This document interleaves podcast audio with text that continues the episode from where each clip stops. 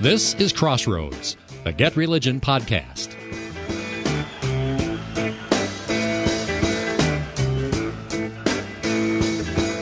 The Associated Press, with a couple of D.C. think tanks, recently conducted a survey about how the American people feel about the media, in particular, their level of trust for the media. Some disappointing results, if you're the AP, because people distrust the media more than they ever have.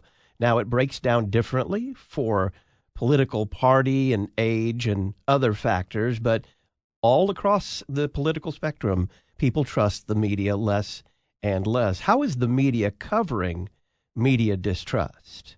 Greetings and welcome to Crossroads with Terry Mattingly. I'm Todd Wilkin. Thanks for tuning us in.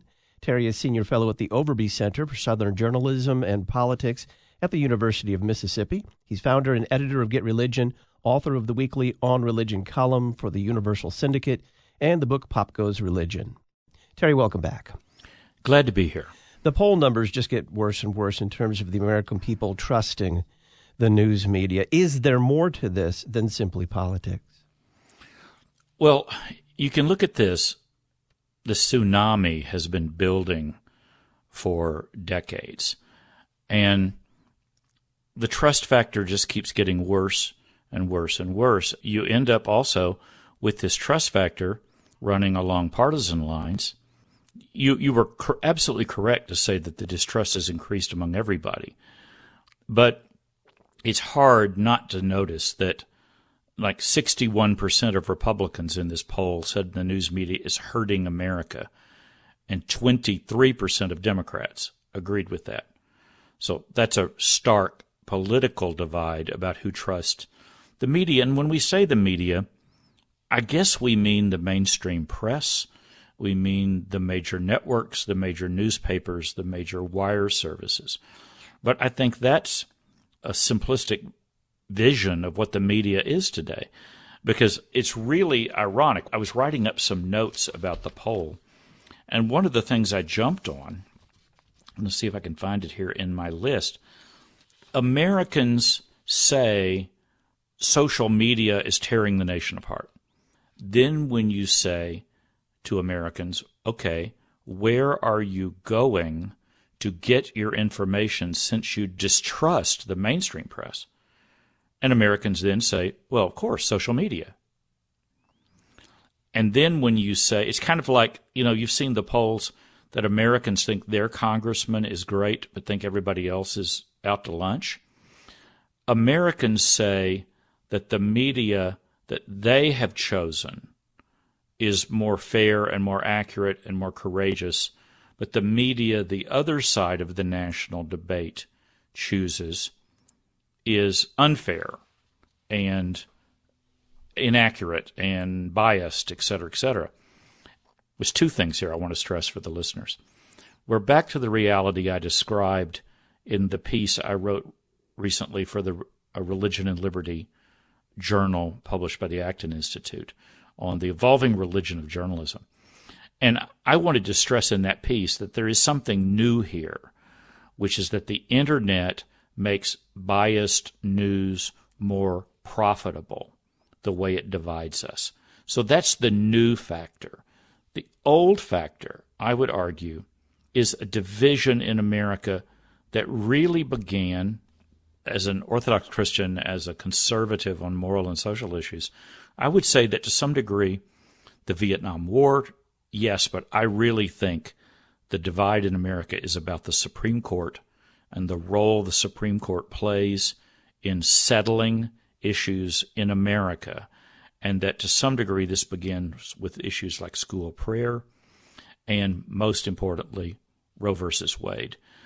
In his book, Culture Wars, James Davison Hunter basically says that when a nation is painfully divided, the only power in our government that can force people to do things against their will is the Supreme Court.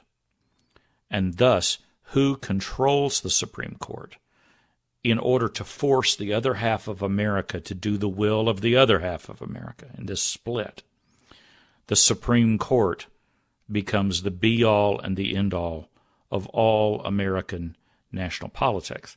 And so I would argue, kind of not to bury the lead here, that as America's battles have increasingly become over religious, moral, and cultural issues at the Supreme Court, which then links up to free speech and a whole lot of other things, First Amendment, religious liberty, freedom of association, we're battling over the court all the time. That affects our politics, and with the internet, that divides our media, which makes us hate each other even more. You have that great quote, I know I keep reading it to folks, the opening sentences of the David French book, Divided We Fall, in which he says, basically, Americas are divided by zip codes, they're divided by entertainment, they're divided by media, they're even divided by entertainment and sports. And then he says, quote, "It's time for Americans to wake up to a fundamental reality. The continued unity of the United States cannot be guaranteed." At this moment, he says, quote, "There is not a single important cultural, religious, political, or social force that is pulling Americans together more than it is pulling us apart." End of quote. So my final statement on your first question, if we can't even trust the information that's in our media anywhere, how do we have the discussions that can lead to compromise, peace, mutual understanding, or even tolerance? I'm waiting for a reporter to talk about the fragility of the media's, not just the trust, but of audience loyalty. So I'll give you two examples, two recent examples on both sides of the political divide. CNN viewers very quickly turned on CNN. Oh, man. When they ran, actually less time than they had allotted, when they ran the Trump town hall, I believe it was last week. And then on the other side, of course, Fox viewers very vocally turned on Fox. I don't mean turned it on to watch it, but turned on them when they fired Tucker Carlson. And just today, they're scrambling, Fox is, to somehow find people to get back into prime time and get some of those ratings back, if ever. When is someone going to talk about audience loyalty? And we're talking about the core of either side and how fragile that is for media outlets. Yeah, I was following some debate about that town hall. I don't like talking about President Donald Trump that much because, once again, that divides everybody so much. But that town hall was the perfect ink blot test for what people think of the media. You had three different voices all screaming at the same time, and then you had Anderson Cooper in a viral clip that's going everywhere now. Basically, CNN said, well, we had to put him on, but he lies so much, what are we supposed to do? The Trump public then gets to say, well, there they go again, saying exactly the same thing that we always expect CNN to say about our president. And then the hard left says, why did CNN even give him the free publicity in the first place?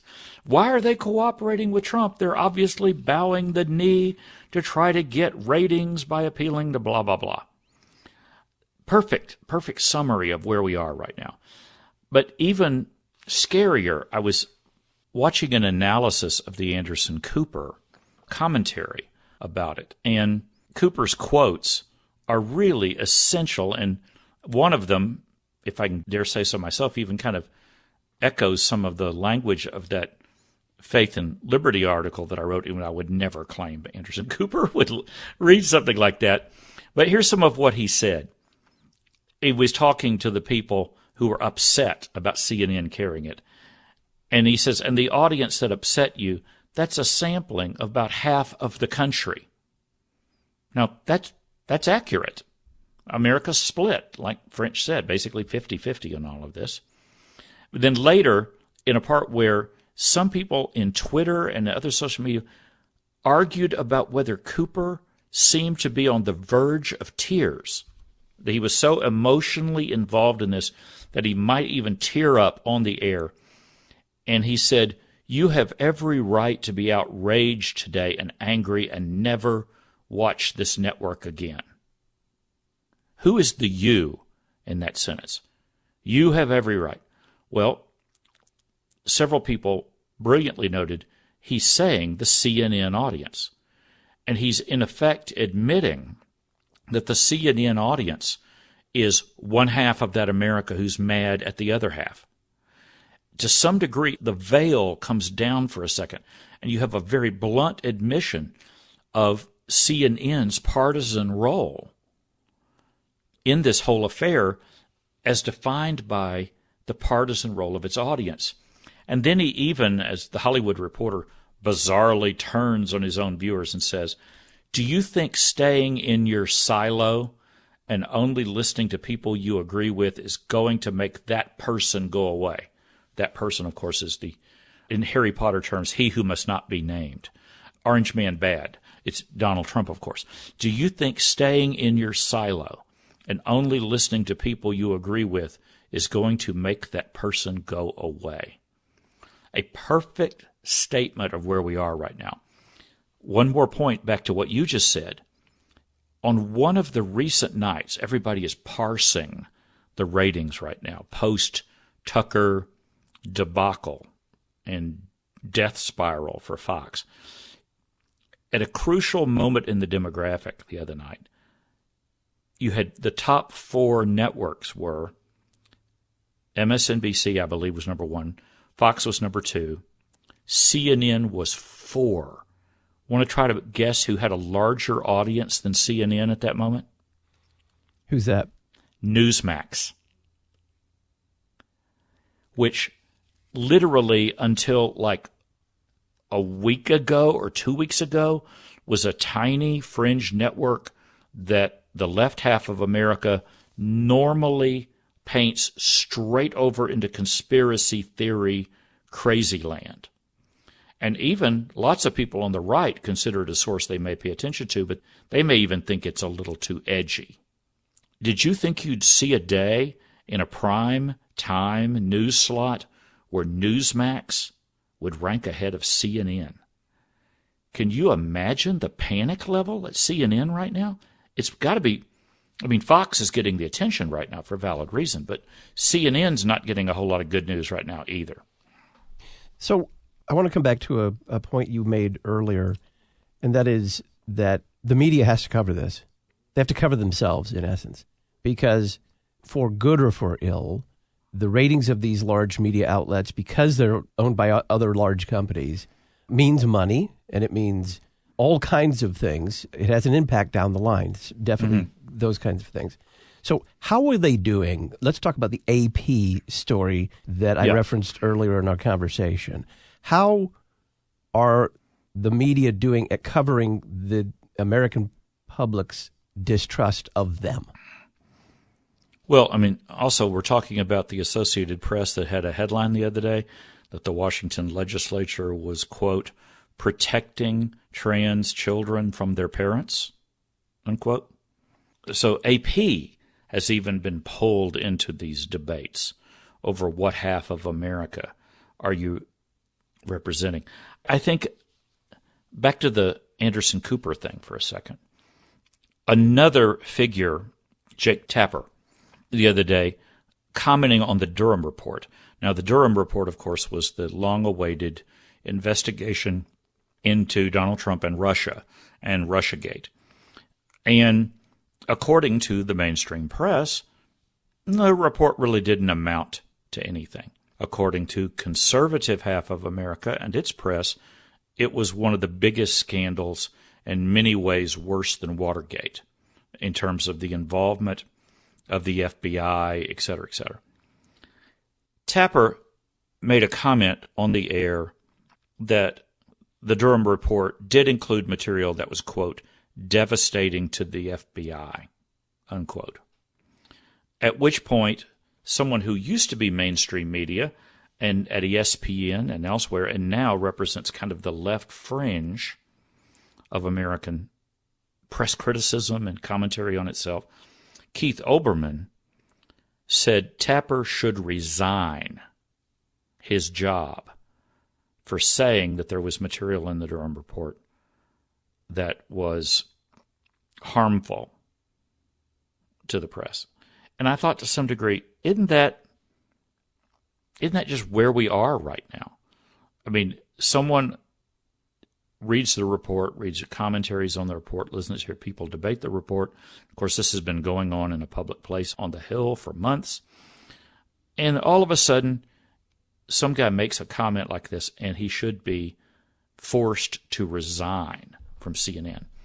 Meanwhile, CNN is trying to get ratings, is trying to think at some point, could we ever regain our status as a mainstream trusted news network? Well, how do we do it if our own audience and our liberal critics won't let us try to move back to the center? How do you survive in this current media marketplace?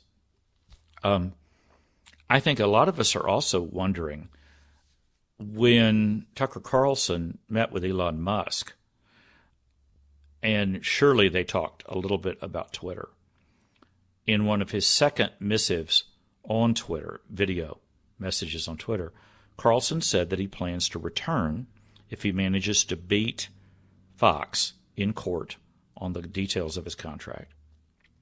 He plans to return with a new form of his old show, and that it will be on Twitter. I assume what this means is Elon Musk is trying to find a way to get more video on Twitter. Some people have said it might take the form of like 7 to 8 minute bites of video so that it would load and play quickly. So is Tucker saying that he's planning on coming out with his show divided up into Twitter-sized bites of video commentary with ads and sponsors and stuff framing that, and that all goes on Twitter? Do you think there's any rating potential for that? This is the guy that his very first message, which appeared to be like in a cabin in the woods somewhere, he put it up, and the last time I checked, it was like 7 million people had viewed. I've seen other references later that it went up to like 11 million. Did you see a number for that? Oh, yeah. Whatever the number is, it's like all of the evening commentary shows ratings combined. So if anything, what we call the mainstream press is about to get even more niche and divided, even at the very time we worry about the impact of niche advocacy media on the body politic and on our ability as a nation to have any trust in each other and any constructive debates on any issues in American life, let alone issues as crucial as parental rights, free speech, religious liberty, etc., public education, etc., etc. Amazing times, and I think it's about to get even more complex financially and in terms of technology than it is now, because money and technology is driving a lot of this. What do you make of, if there is any angle, religion angle, in this media distrust question and its coverage? Well, I would simply ask listeners to think once again of what are the most divisive issues in our political landscape right now. What are the issues that people get the most furious about?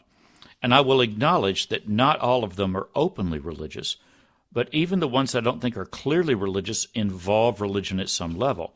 And I would say race is obviously an example. Immigration is another. But if you look for the big issues over the last 40 years, you basically end up with a bunch of things growing out of the sexual revolution. You end up with abortion. You then end up with LGBTQ rights and same-sex marriage. And in response to that, you end up with debates about free speech, freedom of association, parental rights in schools. Do public schools have a right to secretly help a child transition to another gender without the parents knowing it, since the parents are the enemy and can't be trusted, et cetera, et cetera, et cetera?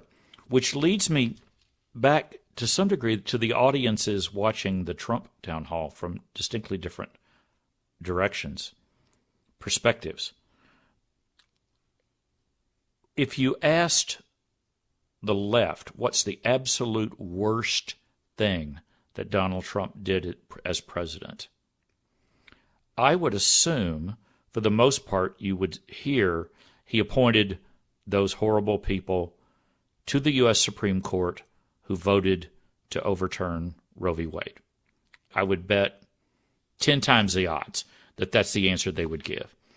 At the same time, if you ask American conservatives, including those who are not fond of Trump, the never-Trump conservative crowd, if you ask American conservatives, what's the best thing that Donald Trump did as president, I think the first thing you would hear from them is his Supreme Court appointments and his appointments to dozens and dozens of other judge positions in America, because he tried to fight for the rule of law.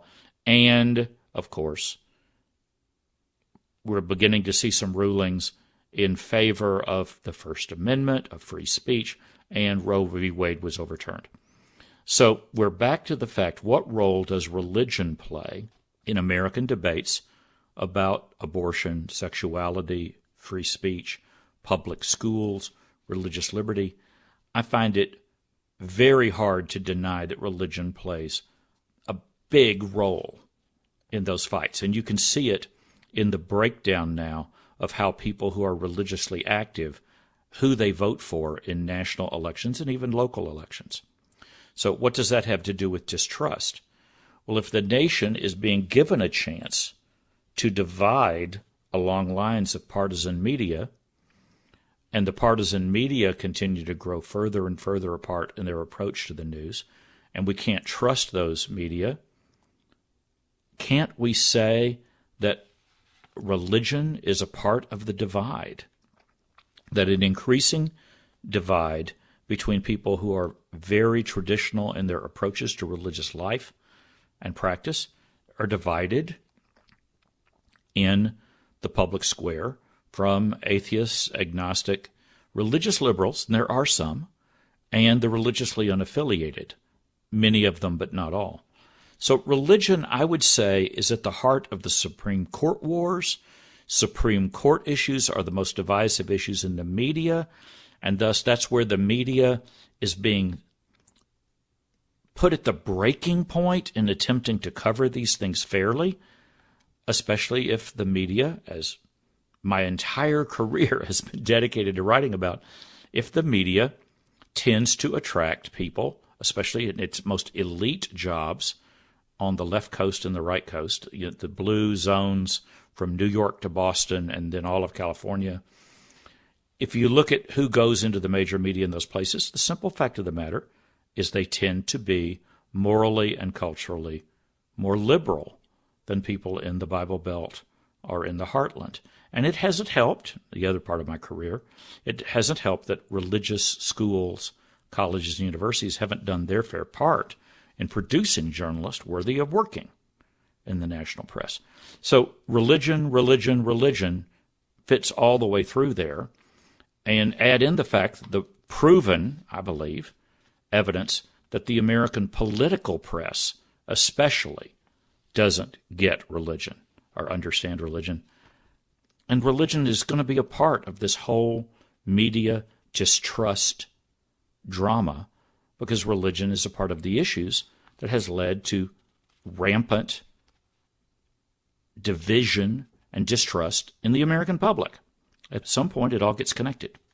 So here's an example that might illustrate the point. I was listening just randomly early in the morning to National Public Radio, and they were teasing before the news what they were going to cover. It was Morning Edition, their program, after the news. And they said, well, a recent survey shows that the American public is identifying less and less as Christian. And then this is verbatim, quote, they said, we'll examine how that affects politics after the news. And I thought to myself, you know, the story could be that people are identifying as less Christian. That's a huge story. But they jump immediately to how that will affect politics. Well, of course, because politics is real and religion is not so real. And the other thing that you and I have, this could be in our list of greatest hits. You have that information from the Pew Forum, and the great sociologist and pollster John C. Green noting that the openly secular, even atheist agnostic segment of the American population on the, we'll say on the left, although liberal and conservative doesn't completely describe the situation, that segment is growing. Everybody knows that. At the same time, the segment of the American population that practices some traditional form of religion is very dedicated to it.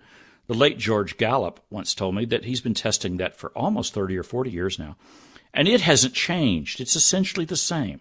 It's somewhere between about 18 to 24% of the public would be found to be consistently practicing a traditional form of religion. Well, okay, so those are the two extremes on both ends. Well, who are the most active people in the two political parties? Who are the grassroots that you absolutely have to please? Well, among Republicans, I think most people would agree, especially in Iowa and early primaries, you really can't tick off the traditional church-going middle American audience. For Democrats, who is it? Well, the biggest power in the Democratic Party, to some degree, is the teachers' unions and public education. And that's not all liberal, but it tends to be more liberal than the norm. Then, ironically, the other grassroots thing that the Democrats still have to worry about, especially in states like South Carolina, is the black church and the African American church. And to some degree, they really need the Latino vote to go their way. Well, now, what's happening to the Latino vote in American politics? It's beginning to break down along, wait for it, along what lines? Issues of religion, culture, morality, and to some degree, business and other things. But I think every analysis I've seen of the Latino vote changes is that the Democrats, to some degree, are driving off about half of the Latino vote in crucial parts of America. Once again, you have these religion ghosts looming in the background behind these discussions of politics. And I don't think there's any way to get out of that equation. Supreme Court, moral, cultural, and social issues, the press struggles to cover them fairly and accurately. The internet offers us all a way to just listen to people who already agree with us, and the division and distrust grows. You spoke earlier about the fact that the internet has fundamentally changed the media landscape. Yeah. And especially, and not so much in what individual media members are tweeting or posting, but it's created or given the media a niche that they can't resist, they can't ignore it, and right now, financially, they can't live without.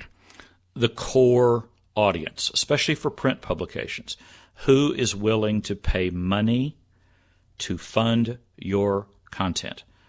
And you have the great quote from Her Resignation by Barry Weiss that I put in my article for Religion and Liberty, where she says basically the New York Times is being edited right now by Twitter, by its readers on Twitter.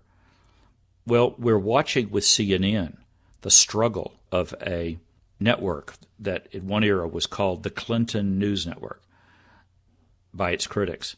You're watching the leaders of CNN frantically try to figure out if they can get any ratings back from the center of the American political spectrum or the thinking conservative middle right from their perspective.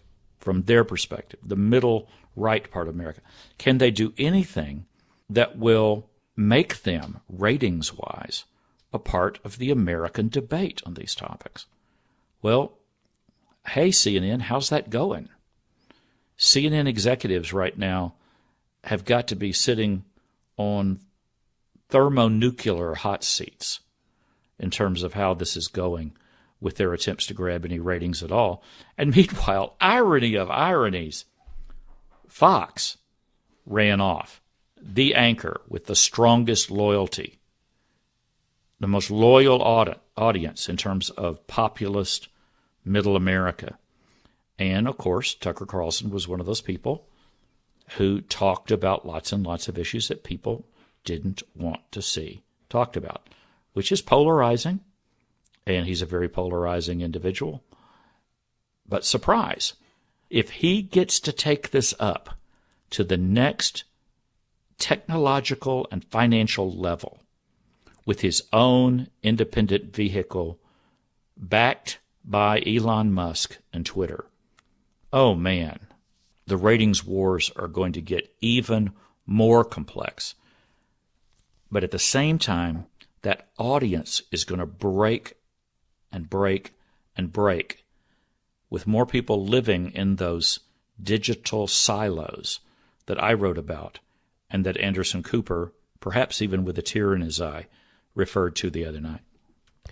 There are some, very few, and I think maybe until maybe 5 years ago, you might have counted yourself among them, who would have said, we haven't passed the point of no return. Journalism in its classical American form isn't dead, and maybe there's at least one outlet or a handful of newspapers that can maintain the legacy of what we used to just call journalism, but now we call unbiased or objective reporting. The historians would call it the American model of the press. Exactly. Yeah. So are we past the point of no return? We are not past the point that there are journalists who are sincerely worried about this and are trying to do their best. We're even beginning to see some people from legacy media saying, well, maybe writing off concepts of objectivity and basic professional standards, maybe we need to rethink that. Maybe we need to rethink writing it off. But then you have other people in the mainstream press just more and more going gung-ho. Objectivity is dead. Let's be honest about what we believe. Let's go for it. And besides, that's what the people writing the subscription checks want. That's what the core audience at 8 p.m. cable wants. That's what the radio talk show audience wants. We want to hear people preach to the choir that we happen to sing in. And as I noted in my essay, it's depressing, but that fits the technology of our age. And so it's going to take a lot of courage for anyone in the mainstream press to throw millions and millions of dollars and their own career at trying to offer something in the middle that has any chance to get respect by Republicans and Democrats, pro-lifers, pro-abortion rights people, trans advocates versus detransitioners. Take all the divides that we currently see in our media right now. And I would say, again, religion is woven into about 75% of those issues. With less than a minute, to take only one data point in everything we've talked about, I agree with you that CNN is trying desperately behind the scenes and in the front office, I guess, to become what they once were, the most trusted source in news. Have they also crossed a threshold from which they cannot return? Is that effort futile? Well, try to imagine who the personality would be that they would put on the air that would command respect from Trump voters and Biden voters. Can you come up with a really talented, funny, articulate name for someone who could command that audience? No. Because in the end, it all comes down to talent. Talent and courage. Who has the talent and courage to try to talk to people on both sides? I'm depressed about the fact that that's a pretty short bench. To use a sports image, that bench is not full of talent right now. Who knows? Maybe Tom Hanks. But well, he's pretty liberal on a lot of moral and social issues, but he's certainly got a face that America has learned to trust. Terry Mattingly is Senior Fellow at the Overby Center for Southern Journalism and Politics at the University of Mississippi. He is founder and editor of Get Religion. He's author of the weekly On Religion column for the Universal Syndicate and the book Pop Goes Religion. Terry, thank you very much for your time. Glad to be here. I'm Todd Wilkin. I'll talk with you next week. Thanks for listening to Crossroads with Terry Mattingly. Crossroads is a production of Get Religion, part of the First Amendment projects at the Overby Center at the University of Mississippi. If you appreciate this podcast, please make a secure online tax-deductible donation at getreligion.org.